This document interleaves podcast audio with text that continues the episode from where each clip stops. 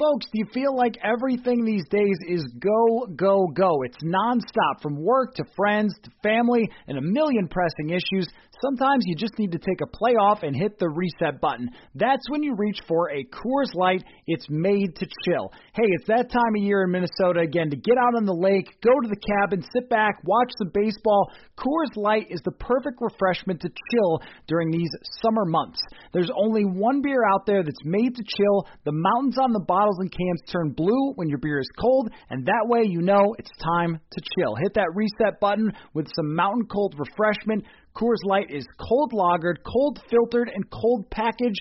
It's literally made to chill. It's crisp and refreshing as the Colorado Rockies.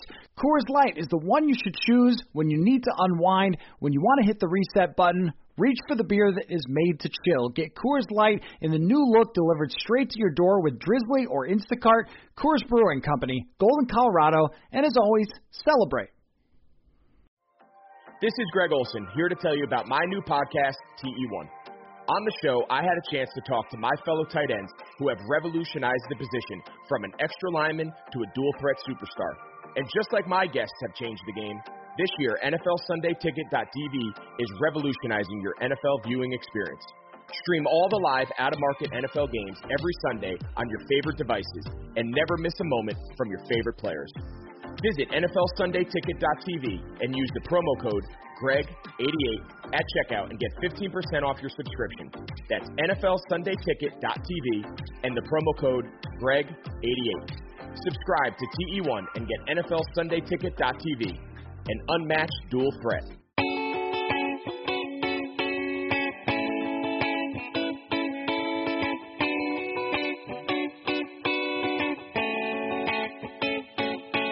welcome into another episode of Purple Insider. If we welcome into the show Minnesota Vikings tight end Brandon Dillon. What is up, Brandon?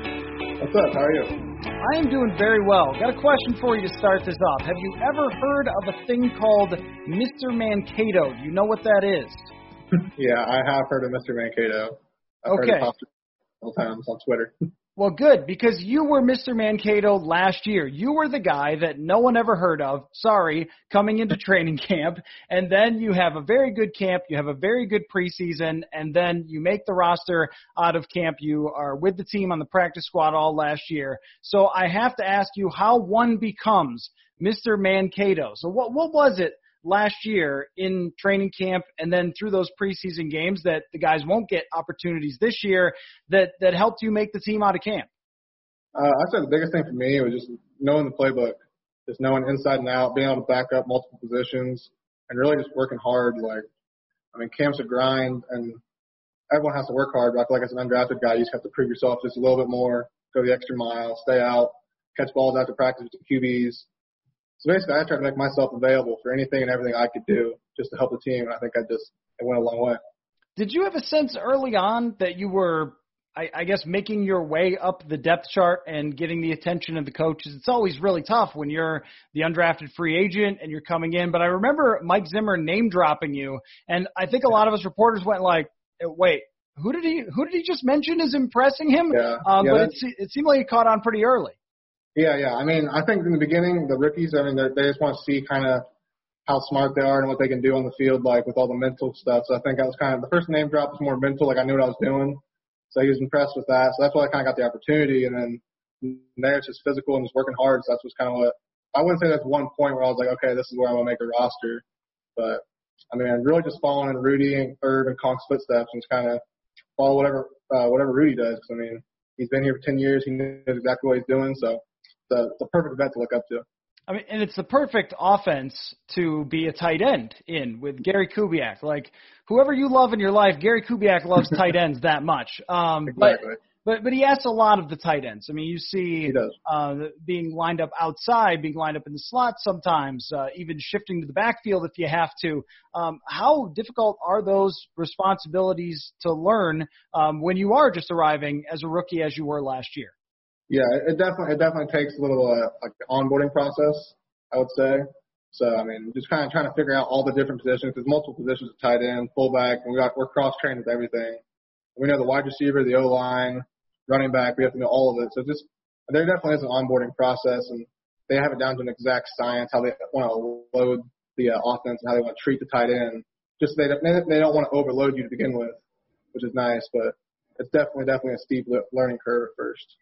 Now, I remember a moment last year you made a couple of nice catches, and Kirk Cousins turned around to us, and he said, that's the Marian Flash, because you went to Marian, which I want to ask you about. Yeah. Um, first, is that the worst nickname you've ever been given? Uh, but, but, but second, I mean, what, that that had to be a nice moment for you to get, you know, sort of the the attention of, of Cousins, even if it was a, a very lame yeah. nickname.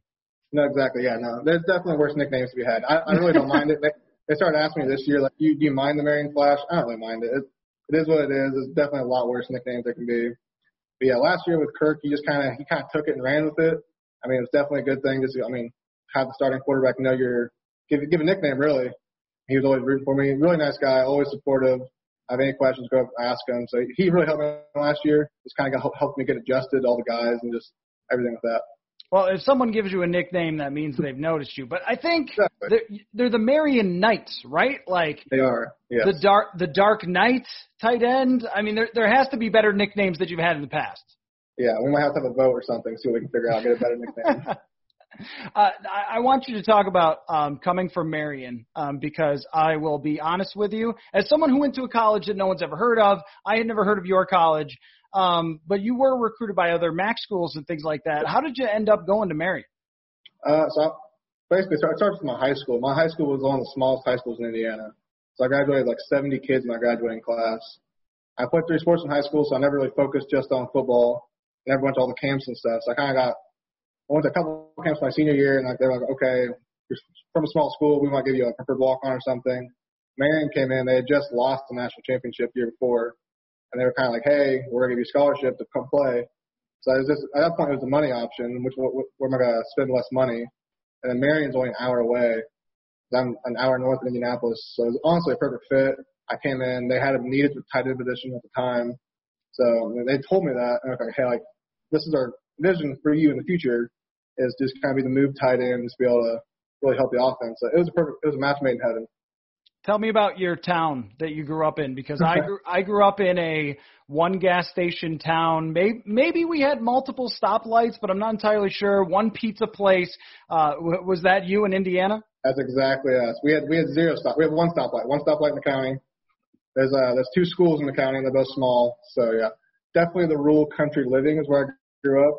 But I definitely loved it, and I would uh, I would encourage everyone to try it at least once in their life. We live in town because it's definitely an experience. What, was it a more cows than people situation? More pigs than people. Indiana's oh, big pigs. pigs. Pigs, yep. Okay, yeah. sorry. People get offended. Uh, people get offended. Now, now, you also played basketball, right, in, in yep. high school. Yep. So yep. I, I had this conversation with actually Irv Smith's dad, Irv Smith Senior, who played in the N F L for a long time, about how tight ends and basketball just seem to go together super they well. Why, why do you think that is? I think it's just the size and then just like – I think tight ends are one of the most athletic positions on the field just because you have to be – I mean, you're a tall – you have to be able to block, you have to be able to run. So, I mean, a lot of that translates to basketball. So, I mean, obviously the skill of basketball you have to develop when you're little, but – and coming from Indiana, I take pride in the skill in basketball. I mean, that's basketball country right there. So, yeah, but, I mean, I, there's a lot of correlations between tight ends. I mean, just the physical aspect, I think, is the biggest thing. Now, you are in a room with some tremendous basketball players. Irv Smith was a good basketball player as a kid. Kyle Rudolph can really play. What's uh, what's your game? Are you outside shooter? Were you, you had to be, I mean, for your town, you had to be in the paint, right? I was, I was like a three, three or four. We had, a, we had another kid who was pretty big, too. Yeah. So I, I think I finished my career with like nine hundred eighty points. So I was right, right under one thousand, so it was close. Okay, all right, that's not bad. Uh, Brandon, I, I want to hear about the uh, the year two goals here because uh, a lot of guys who are rookies, when they come into their second year, they talk about that off season. And I know it's been wonky as hell this year, um, but w- what were the goals for you coming out of last year to potentially make the team this year, and, and where did you want to get better? Yeah, really just transform my body, become more quicker, more agile, just get adjusted to the games. Last year, I mean – I didn't know what I was getting myself into, but now I know what's expected of me. I know the conditioning I have to be in, the agility, the routes, everything. Just doing that, get my body in the right place it needs to be, and really just being able to back up every position with tight end, fullback, everything, anything that the team asks of me, just be able to do that. Really, really working on special teams. Didn't play any of that in college, so just kind of trying to get the feel for that and So I feel like I'm doing a pretty good job at that. So really just overall knowledge of the game and just improve my body. You know, it was my goal to improve my body, too, this offseason. And you know what? Pizza got in the way. Um, quarantine, so, got, quarantine got everybody. Yeah, uh, that, that's what I'll blame it on. Definitely quarantine. Uh, the golf game didn't improve either, so uh, at, least mine, I, at least I have the – no one's good at golf. Do you play a lot? I'm, I play a lot, and I'm terrible. I just started playing this summer, and it, it, it was good days, bad days, but never a great day. It was – but definitely, definitely need some work. Need to get some tips from Kyle. Well, you know, uh, Thielen is like an yeah, unbelievable beast yeah. on the golf course. And I was watching yeah. him. He was like on T V playing golf. I was like, I don't know how a human being swings that well and putts that well, especially the putting, which should just yeah. be outlawed, I think. Yeah, um, sure. I would be okay without putting, but it's a disaster. Yeah. Golf is a... a strenuous game for sure. yeah. Well, uh, Brandon, it's it's fun to uh, chat with you. I was going to ask you what your other quarantine activities were. I'm sure that you were spending a lot of time working out, as you said. Um, yeah. But everybody was kind of stuck at home here, and especially, mm-hmm. you know, you guys have a responsibility to make sure you're not doing anything. So yeah. was it was it Netflix? Was it learning a new talent? What were you doing in the quarantine? I got a dog. So me and my girlfriend got a dog back in Indiana. So that took up a lot of time. He's a, it's a, it's a yellow lab retriever. So uh, that definitely took a lot of time. But really just work it out, hang out with some friends, play some video games, nothing too crazy. Hmm. Well, uh, that's good. That's good for you with the dog. I have a greyhound that was adopted, a yeah, former a former race dog. Yeah. So, well, Brandon, it's been fun to catch up with you. Uh, I need you before you go to give me your Mister Mankato pick for the rookies who are coming in. Who's going to be the you of this year? Ooh, what's what's the uh, what's the like what's the criteria? Okay, so it has to be a guy that's drafted in the third round or later, or undrafted. And now what's hard is there's no preseason game. So you in yeah. the fourth preseason game solidified being yeah. Mister Mankato. Uh, but it's usually somebody who's got a good story. They come from a college that no one's heard of, or a small town in Indiana, and they end up making the roster, or, or kind of, you know, making some noise. I'm going to give two. Can I give two? Absolutely. All right. I'm going to give uh, Jake Lucena, just because he's a small school guy, and then uh, Dan Justina. Oh, yeah. Okay. You're going – how fast is he down there? Because he's the track guy, right? He's stupid fast. He's He's got real speed, so – once he figures it out, I think he's going to be he's going to be special. See, I, I think you have great instincts for this, because Dan Justina is the one where everyone's like, wait, he caught three passes in college, and now he's like out there doing it? Good story, and then Jake's from a small school, so yeah, those are my two picks. You get it. You can uh, you could participate in the voting for this year. Uh, Brandon right. Dillon, great to catch up right. with you, uh, Brandon. I will see you from a far distance now. Um, you know, last year I, we were up close, and I've told people before, when you're on the sideline at training camp, you really get a feeling how insanely fast everything happens in the N F L. Mm-hmm. But now we're like way back away from you, so I'll wave. All right. Nice talking to you. All right. Thanks again, Brandon. All right. See ya. Get back to the conversation in just a minute, but first have to tell you about something very cool from our friends at Soda Stick. You probably know them for Minnesota sports-inspired hats and shirts and hoodies that are screen-printed in Minnesota, but Soda Stick also has artwork as well. You're going to want to check out their Man Cave prints, twenty by twenty-four prints representing everything Minnesota sports, from awesome throwback logos to legendary plays at first base to famous disgusting acts in Green Bay. They are on sale now for just thirty-five dollars. You can't go out to games at the moment, but you can liven up where you're watching them from. You want to get Soda Stick's very cool prints. Go to soda stick dot com. That's S O T A S T I C K dot com and use the promo code PURPLEINSIDER for free shipping. E S P N's Courtney Cronin. And Courtney, we have so much going on with the first day of padded practice that I think I'm just going to say a thing and then you react to a thing. So I'm down with it. Let's start with this thing. Cameron Dantzler, pretty good so far. Pretty, pretty, pretty, pretty good. good. Pretty big. Like, that's the first reaction I had, is like, holy crap, this guy is bigger than I thought, because, you know, his nickname's The Needle. Um, he, you know, was talking about just like coming into the N F L when we talked to him in April, the night he was drafted, about, you know, putting some weight on his frame and, you know, just becoming like a bigger guy, because he's six two and a half, six three. I mean, he's tall. Um, so when I saw him, I was like, whoa, he either filled out or maybe I just had the wrong vision of him.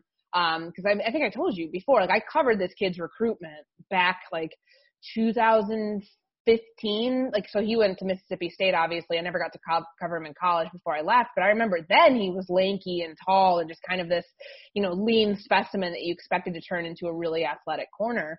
Um, But some of the plays that he made these last three days in practice, and he's getting some good reps of the one ones, um, you know, and he was playing outside corner on that final series of eleven on eleven, and he broke up that pass, albeit it was a slightly underthrown ball by Kirk Cousins, uh, but a pass intended for Adam Thielen. That turned a lot of heads. I think that that was a probably the biggest splash play we've seen so far in the very limited time that we've seen these guys out in the field, but I walked away very impressed with that, and when I think about how this cornerback group is going to shake out, and you see Mike Hughes and Jeff Gladney both with the ones, um, splitting reps, you know, in in the nickel and also outside, and trying to figure out where Holton Hill goes in that mix. They have more depth than I thought they would, more further along. They're, the group is further along, at least as it appear, appears right now. Granted, it's still camp. They just put the pads on, but a lot more to choose from than I anticipated. And Cam Dantzler, very early on, making impressions that make me think he could potentially play a sizable role this year. Well, the swingmen for whether they have depth and the corners could be decent to maybe even potentially good are, who you mentioned, Holton Hill and Cam Dantzler. And as much as Dantzler has quickly emerged here in the first couple of days as somebody to keep a very close eye on, and I'm not going to declare him the winner of an outside starting job just yet, but he's flashed, as Mike Zimmer likes to say, here early in camp. Um, Zimmer was a little more lukewarm on Holton Hill. He said that he still has to learn how to correct things that he's been told how to correct, but he's also been getting a lot of first-team reps. I mean, we mentioned Dantzler making a big play against Adam Thielen, but it's been Holton Hill is taking, I don't know, eighty or ninety percent of the first-team reps at outside corner.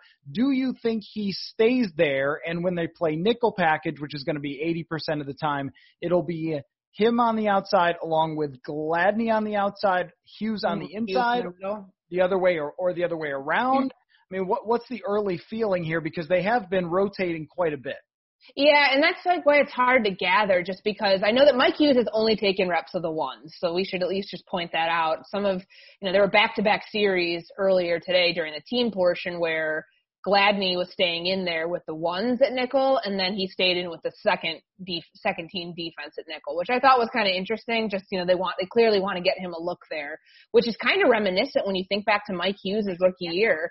Um, you know, when he when he went, um, you know, he started in the nickel, like, you know, early on that season because Mackenzie Alexander was hurt. So, um, you know, do they want to kind of do the same thing with Jeff Gladney, use some of that position flexibility? Because uh, you talk to a lot of people, different scouts across the board. You know, he was one of the top star players, you know, that that star position on the defense uh, coming out of college. That's why he was a first-round pick. And if he can play that position and make it a little bit more seamless than having maybe a year or two, then I think they can kind of get their, you know, their bang for their buck by having that sort of flexibility of being able to play him wherever. But, you know, if I had to guess, it'd be Hilton, uh, Hilton, Holton, um, Holton Hill. Emerson Griffin once called him in a press conference, Hilton. Um, Holton Hill probably at right cornerback, and then you'd probably put, you know, Gladney at left when, when Hughes is in the nickel, and if Hughes is not in the nickel, then, um, you know, I think that Gladney probably has a shot at that because you really haven't seen outside of, you know, for the first first two teams, like you haven't seen anybody else mixed into those positions. Yeah, maybe in the base package it would just be Hughes and um, and Holton Hill as the outside yeah. corners, I think.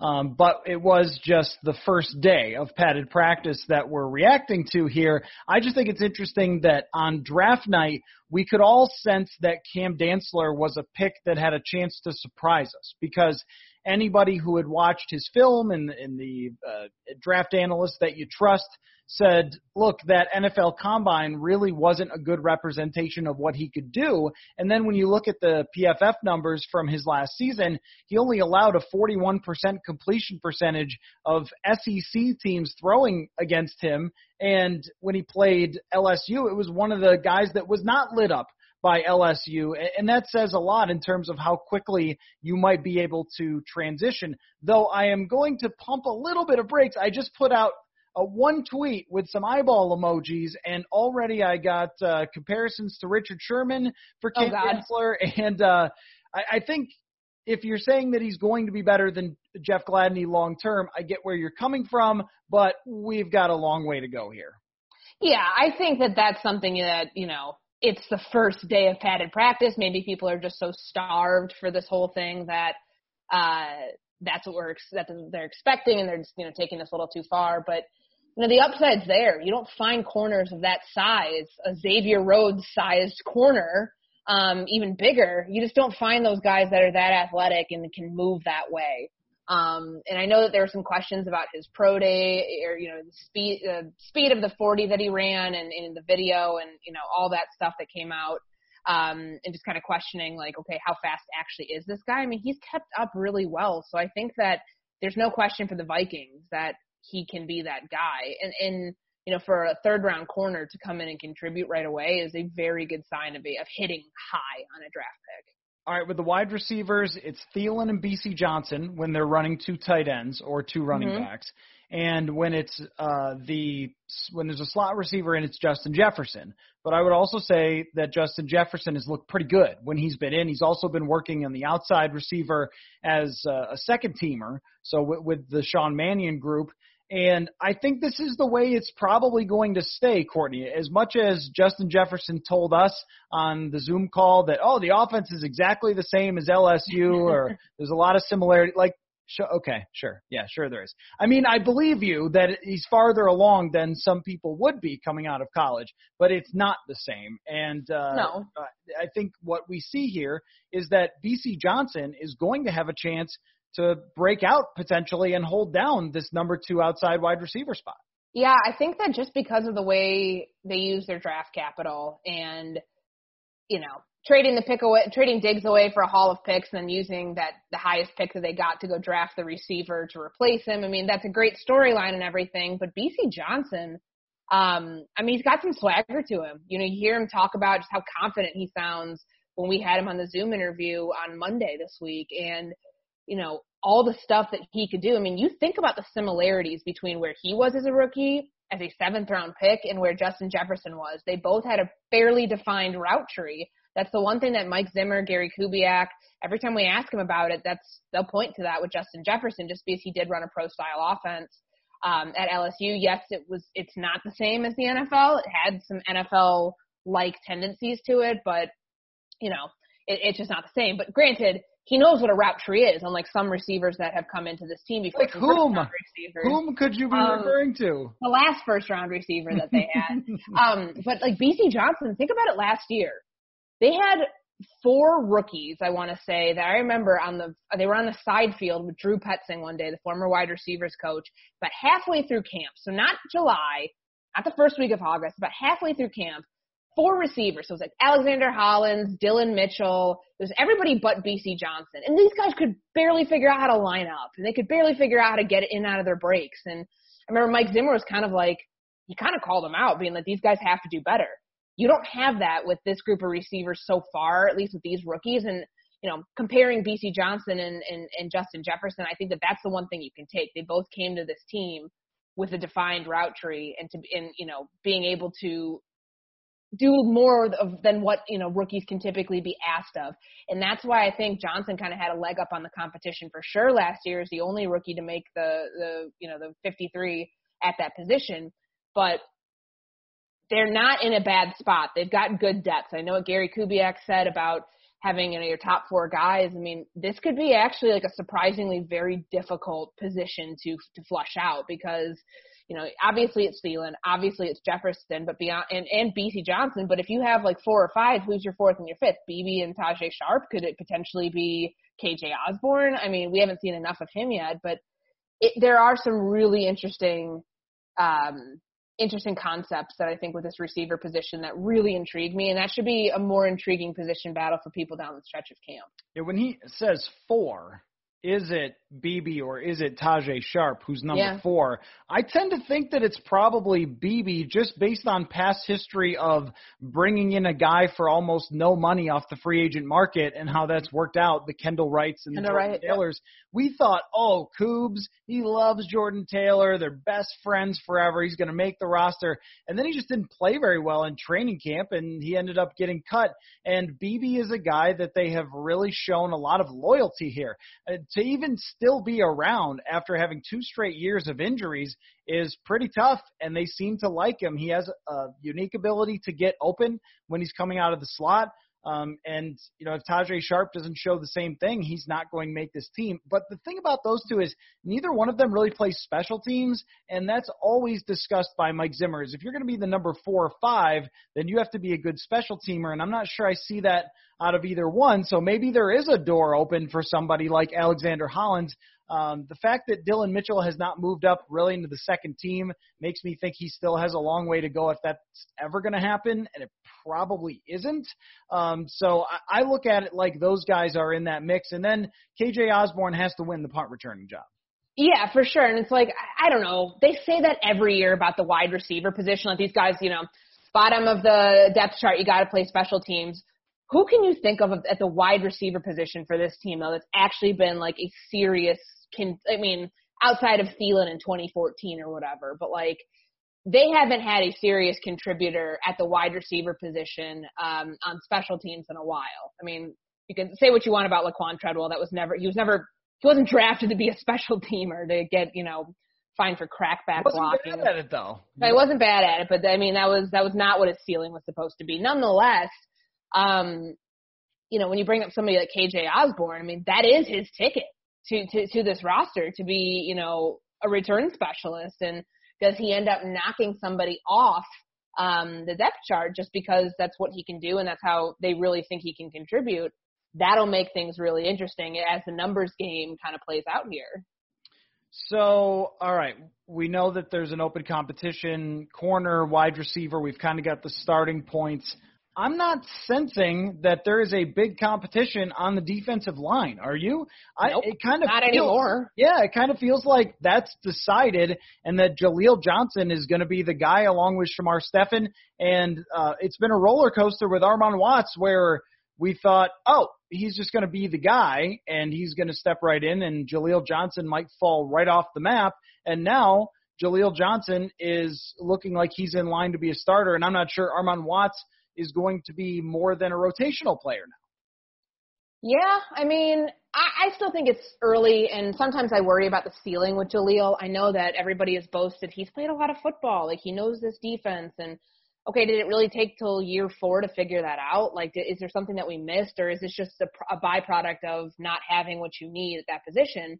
Um, I think he likes playing the three technique better than he likes playing nose. Um, he's talked about it. Obviously, those guys are, you know, they say they're interchangeable. They they they they are brought in here and they are taught both nose and three technique. But obviously, you're going to find that some guys are better at one position than they are the other. And I think that Jaleel's better at, you know, being able to kind of push, you know, or, you know, be the source of that interior push and being able to, you know, pressure the quarterback probably better at that three technique position than Shamar Stephen. I don't know why it took so long for us to find out that answer, considering it felt like the most obvious thing that Shamar Stephen is a nose tackle, um, given the strength, given the size, all things Mike Zimmer and Andre Patterson talked about, but also just what he wasn't able to do and kind of what they needed at that three technique position on earlier downs. So the way I look at it is it's Shamar Stephen's job at nose tackle. Armon Watts is probably right behind him.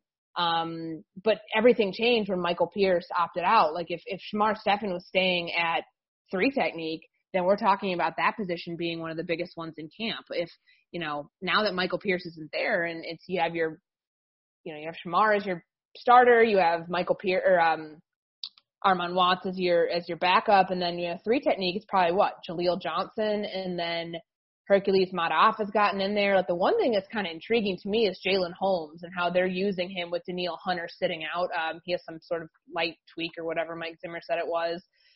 You know, Holmes played outside in college, and he was brought in here and uh, was learning under Sheldon Richardson in two thousand eighteen after he was drafted as a defensive tackle. So he's got the speed to play on the edge, and that one's going to be really intriguing to me as far as it like talks about as we talk about kind of like some of those rotational edge rushers. We'll get back to the conversation in just a minute, but first got to tell you about Thera one C B D. From tight muscles, tough workouts, signs of aging, to simply making it through each busy day, everyone understands what it feels like to be tense and sore, so everyone can benefit from Thera one's C B D products. Started by Doctor Jason Worsland, Therabody exists to provide you with the best scientifically validated natural solutions to help soothe your body and relax your mind. It started with the revolutionary Theragun percussive therapy device.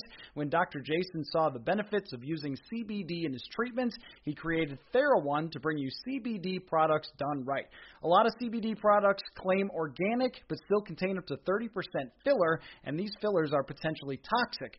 Thera one products test four times before they get to you. Every product is U S D A certified organic, grown in the U S, and their C B D extracts are the highest quality available anywhere. Use Thera one's warming lotion in your morning routine, the cooling lotion or massage oil to recover, body balm for targeted relief, and sleep tincture to drift away to a deep night's sleep. And now, through Labor Day, Monday, September seventh, Thera one is offering listeners buy one, get one free for all Thera one products, but you've got to go to Theragun.com slash Blue Wire. If you don't love what you get from Thera one, send it back for a full refund within thirty days of purchase. This is not something Thera one is likely to do again. Buy one, get one free at Theragun.com slash Blue Wire. Only until Labor Day. Go right now, Theragun.com slash Blue Wire. Sunday, Sunday, Sundays are coming back in the N F L with N F L Sunday Ticket dot T V. You can stream every live out-of-market N F L game and every Sunday afternoon on your favorite devices, plus Red Zone and DirecTV Fantasy Zone channels. Never miss your favorite team and favorite players. No matter where you live, N F L Sunday Ticket dot T V is your key to the most glorious Sundays ever. Use the promo code BLUEWIRE at checkout to get fifteen percent off your subscription. Visit N F L Sunday Ticket dot T V and use promo code BLUEWIRE. What do we make of this guy being like the fourth time that this has happened where it's, you know what, we're going to take this edge rusher from college and then we're going to move him to defensive tackle. I know. Nope, no, we're not. Uh, is that going to happen with James Lynch too eventually where it's the same kind of story? Yeah, I don't know what to make of that because there have been past times where a guy – gets first team or second team reps, and it looks like, oh, he's going to make it. He's the backup. And then as camp goes on, he kind of falls out because it's clear that he can't do it. And it'll be really interesting to watch Jalyn Holmes on a day-to-day basis, how he performs, uh, if he stays with the first team, if Danielle Hunter's out for any longer, or just with the second team, if he's actually got a, a shot at this, because I think he's playing for a career here in this camp over these next couple of weeks at defensive end. Uh, Eddie Yarbrough got some first-team reps. I think they want to see how he looks, and he's been good so far. Anthony Zettel is, is playing on the second team and the third team, kind of mixing in and out. Uh, we have not seen much of the rookies, uh, D J Wanham, Kenny Wilkes, and they're going to have to go a long way in a very short period of time to actually play legitimate roles on this team this year, I think. Yeah, Kenny, Kenny Wilkes is my Mister Mankato pick, and I'm already not feeling so great about it. Um, like, There's time. I need to stop freaking out about that. I just really want to win Mister Mankato this year. I mean, Cameron Dantzler is already kind of running away with that three days into camp. But it's like how many guys do they want to keep around in the D-line? Because, you know, typically they go ten offensive linemen, nine on the D-line. Some years I believe they've kind of flip-flopped that number, ten and nine. I don't know if you could go heavy on both and do ten and ten. Um, you might not have to. Um, I think that they're probably pleasantly surprised with how Jaleel Johnson is playing right now, that that at least gives you the option of parting ways with a younger player. Um, you know, Jaleel's in a contract year too. Like he's, this is his fourth season. Um, he was a fourth round pick in twenty seventeen. So he's got a lot to prove this year. Um, do you want to end up keeping somebody who, you know, younger can potentially rise to that level? Sure. But like, you're just not in a position right now to play the long game. Even though you are built for the future, I think being able to shore up that three technique position, which has always kind of been in Mike Zimmer's mind, um, that's really, really important. So uh, that's that's why I think that they'll, you know, some of those younger guys like, you know, James Lynch to me, we haven't really seen too too much yet. I mean, it's still really early, but he's somebody that, like, I think it's probably what? Jaleel, Hercules, James Lynch maybe with a third and the fourth team. Um, but beyond that, like, they just, you know, the the deeper you go, it's going to be harder to keep those guys around. And and with the really deep practice squad, the fact that you can protect certain guys would allow you to cut yes. a fourth-round pick if you wanted to and keep them on the practice squad if there were other people there. It really hit me today, though, Courtney, with Danielle Hunter sitting out. You yeah. are one Danielle Hunter injury. Mm-hmm. And, look, Mike Zimmer's going to say it's a tweak even if his arm is fallen off. Like, uh, it's just how Zimmer has handled injuries for about the last three years in training camp. So we don't really know. Um, but if Hunter – gets hurt at any point in the season or can't play for COVID-related reasons, uh, let's hope not. But uh, you're looking at a defensive line potentially of Eddie Yarbrough or Jalyn Holmes, Shamar Stephen, Jaleel Johnson, and Afadi Adenabo. And I can tell you how many sacks you're getting in those games. It's about yep. zero.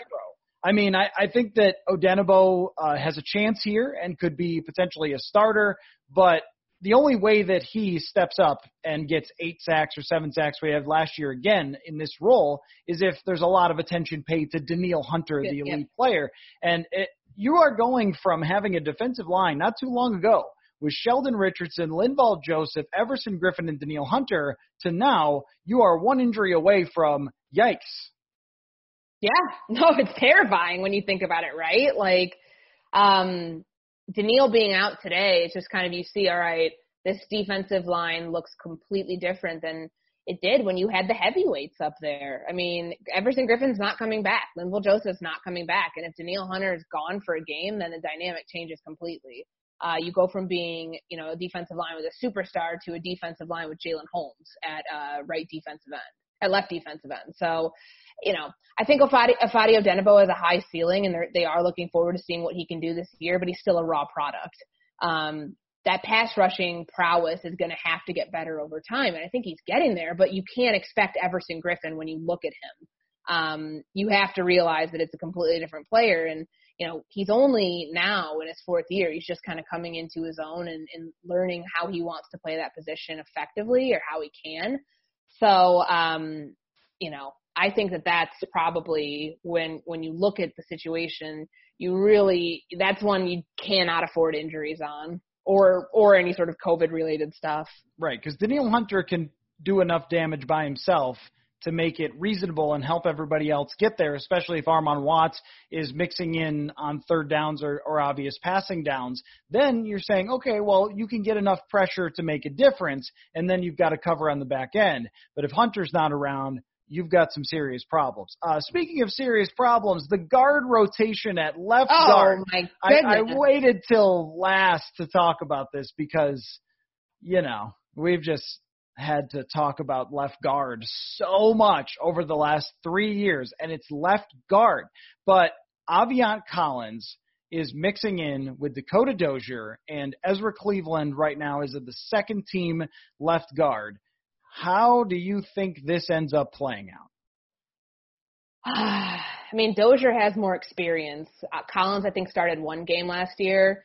Um, they've been splitting reps pretty much equally at that spot. Uh, I would venture to guess, though, that it's not a complete done deal there, that Ezra Cleveland, I mean, they did draft him with a second-round pick. Is he ready to play left guard yet? Which, by the way, since the last time you and I podcasted um, – and I'm sure you've talked about this on, you know, previous episodes, Ezra Cleveland is not playing right guard as we thought. I mean, you, you're the one who brought that up. I don't know why, you know, it took me so long to kind of realize, like, oh, they might actually move Alfline over to right guard. I thought they were just kind of, like, done with the experiment. But nonetheless, um, something in me tells me it's still too early to rule out that Ezra Cleveland could potentially compete for that spot. But when Mike Zimmer does say that he wants to by the third day of pads and, you know, figure out kind of like the combination on the offensive line, that's a little um, that's a little telling if they really are going to stick with that. So right now my money would probably be on Dakota Dozier just because he has more experience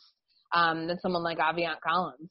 And Aviant's been a swing tackle for them for a couple of years now. He can play in multiple spots. So if you, you at least would have that depth, even if he's not a starter. Can I both respect with the utmost of respect a, a guard who can keep himself in the league and – be a, a smart guy when you talk to him, Dakota Dozier, and be impressed that you stay in the league when you're not a high draft pick or anything like that, and you earn jobs and you can come in at multiple positions. So just appreciate the value of having someone like that as a backup. But if he's a starter for a whole season, I think we're talking Tom Compton territory. It feels the same way as like when we talked about Compton, where when they signed him, it was, all right, well, Nick Easton is the starter, and he's pretty good, but if he gets hurt, uh, you don't want Compton playing sixteen games. I feel that same exact way about Dakota Dozier. I would rather see them go with Aviant Collins or Ezra Cleveland as the starter and have it blow up in their face because either guy couldn't play that position than going with someone who you know what they're going to bring you, and it's not going to be above average play. Yeah, and a Tom Compton experiment from a few years ago, I mean, that's that was part of the reason. They, they took a step back in terms of pass protection, and that's why Kirk Cousins struggled so much um, in that twenty eighteen year, because he was constantly getting just like the, the pocket was getting pushed right into him, um, especially from that left that left guard spot. That was tough from like Elflein on. I mean, he was coming off the injury, and then Compton was miserable, and you know Riley Reef was having an up and down year. Um, it's just a situation you can't necessarily afford to mess with. So I would be worried about that one too. Uh, any chance that it actually works with Pat Elflein at right guard and he's decent? Yeah, uh, I'll give it, I'll give it a chance because he played right guard. I think it was twenty-five starts at Ohio State. Like that's where that was his natural position uh, before Ohio State moved him to center in two thousand sixteen, his senior year. And that's, you know, it worked for him then. But I think honestly, when you talk to him today, just about, you know, how much goes into that center position. Um, and, and, you know, coming off that injury, he was never the same player. Uh, so right guard might in a way take a little bit of a burden off of him when you're not having to know literally every single detail, minute detail of the playbook. He, he made that point. I thought that was a very astute point for somebody who's been a center and called plays. Maybe at right guard, he can just focus on hand, hand placement and footwork. Um, and obviously like, you know, keeping really strong interior defensive linemen away from his quarterback, but given it was the position he played the most in college, I think that it might be a better fit. We do reach a point in my mind where I can't reach back to twenty seventeen with him anymore. I know, it's um, hard. It's because it's a completely different player from, from that point to now. Right. Three position changes in three years. That's a hard one for me. Uh, he is a very good run blocker. It's just that that doesn't mean that much. And he also talked about how much he loves the screen game, and the Vikings were first in expected points added in the screen game last year, and that's partly because Elflein's good at it, and so is Garrett hey. Bradbury. But what's the value in that compared to the drop-back passing game? Not that much. And that's where, as far as I know, Akeem Hicks is going to play this year. Kenny Clark's going to play this year. And I just have a really tough time with this. It's the same sort of story of if you face a vicious, monstrous defensive tackle, Elflein can't even play at an acceptable level in pass protection against those guys. And the fact that Bradbury can't either, you, you can't make up for one guy being poor. I think you can survive one guy struggling, give him a little help somehow. But if it's two guys, and if Dozier's in there and it's three guys, then you're talking about a lot of the same from what you saw last year. Um, now, has there been anything else that's kind of popped out to you? I think it, one thing is Irv Smith looks really darn good. I mean, yeah, really, really good. He, they did a drill in the red zone the other day where he outran, what was it, maybe Kendricks or Eric, Will, Eric Wilson, I think. He outran him, reached up for a touchdown at the back of the end zone. It's like, this is what you expect for the camp of a second year of someone who becomes a star. Yeah, I mean, it, it's been boiling to this point for a while, right? Like we expected this from him, and how much more he's going to get involved in this passing game. We saw a glimpse of it, like truly a glimpse of it when Thielen was hurt last year. And when you don't have a proven receiver at that number two spot, um, and B C. Johnson or, you know, Justin Jefferson could eventually become that. But when you can't run a lot of eleven personnel, um, just because you don't have that depth from two to three, it's just not consistent depth.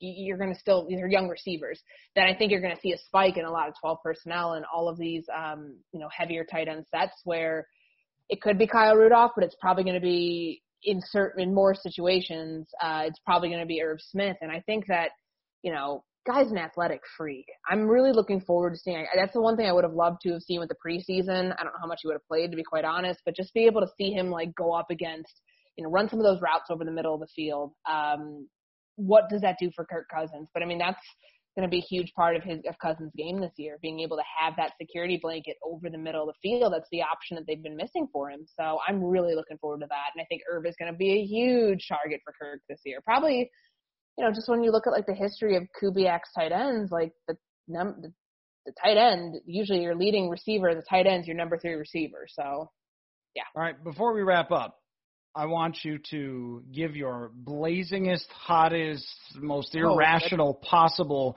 first day in pads take. Super Bowl? Um, mm. no, no, I can't do. I can't no, do that. Can't I'm not do. irrational. I don't. I can't do that. Um, I would say uh, winning the division.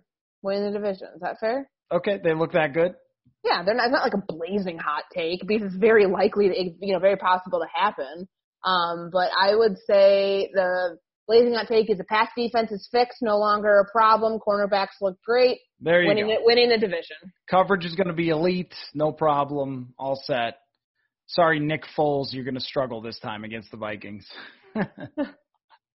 All right, Courtney. Well, we will be connecting all throughout camp and uh, really just the foreseeable future. So um, exciting to see them actually back with the pads a-poppin'. Pop, pop, pop.